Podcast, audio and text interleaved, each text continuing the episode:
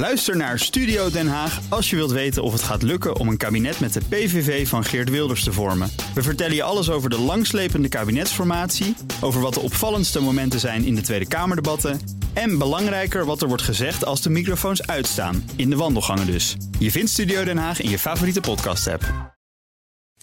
De column van Marianne Zwagerman.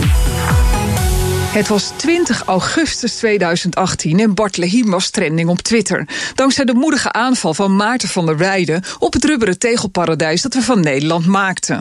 Iconisch zijn de foto's waar hij langs de bordjes met verboden te zwemmen borstcrawlt. In zijn eentje, want voor de gewone stervelingen was het water veel te gevaarlijk. Er was vogelpoep ingeregend, dus je zou er buikpijn van kunnen krijgen.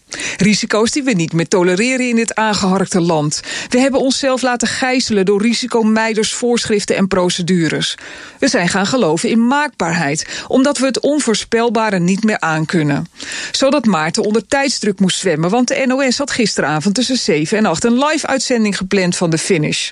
Het feest is in ons overgeorganiseerde land natuurlijk niet wanneer de uitgeputte sporter zover is. Nee, het moet netjes ingepland worden en in de schema's passen.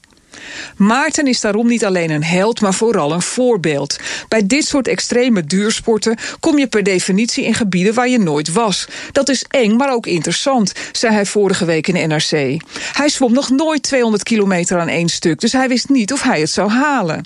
Hij ging toch, ondanks de E. coli-bacterie in het water, omdat hij liever buikgriep opliep dan kankerpatiënten in de steek te laten. Dat hij het einde van de tocht niet haalde, maakt zijn poging alleen maar mooier. Het leven is niet maakbaar en mogen ook dingen misgaan. En wie alles geeft, mislukt nooit.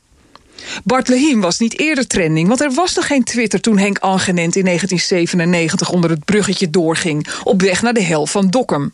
Het medium voegde veel toe aan deze tocht. Gedeelde ontroering, trots en saamhorigheid. Dankzij Twitteroproepen door de stichting Boerbewust... schenen meer dan 60 boeren Maarten s'nachts bij... met hun trekkers vanuit de weilanden langs de route. Kirsten van Santen van de Leeuwarden Courant twitterde non-stop foto's en video's vanuit de volgboot, zodat we met onze neuzen bovenop de vreugde en het drama zaten.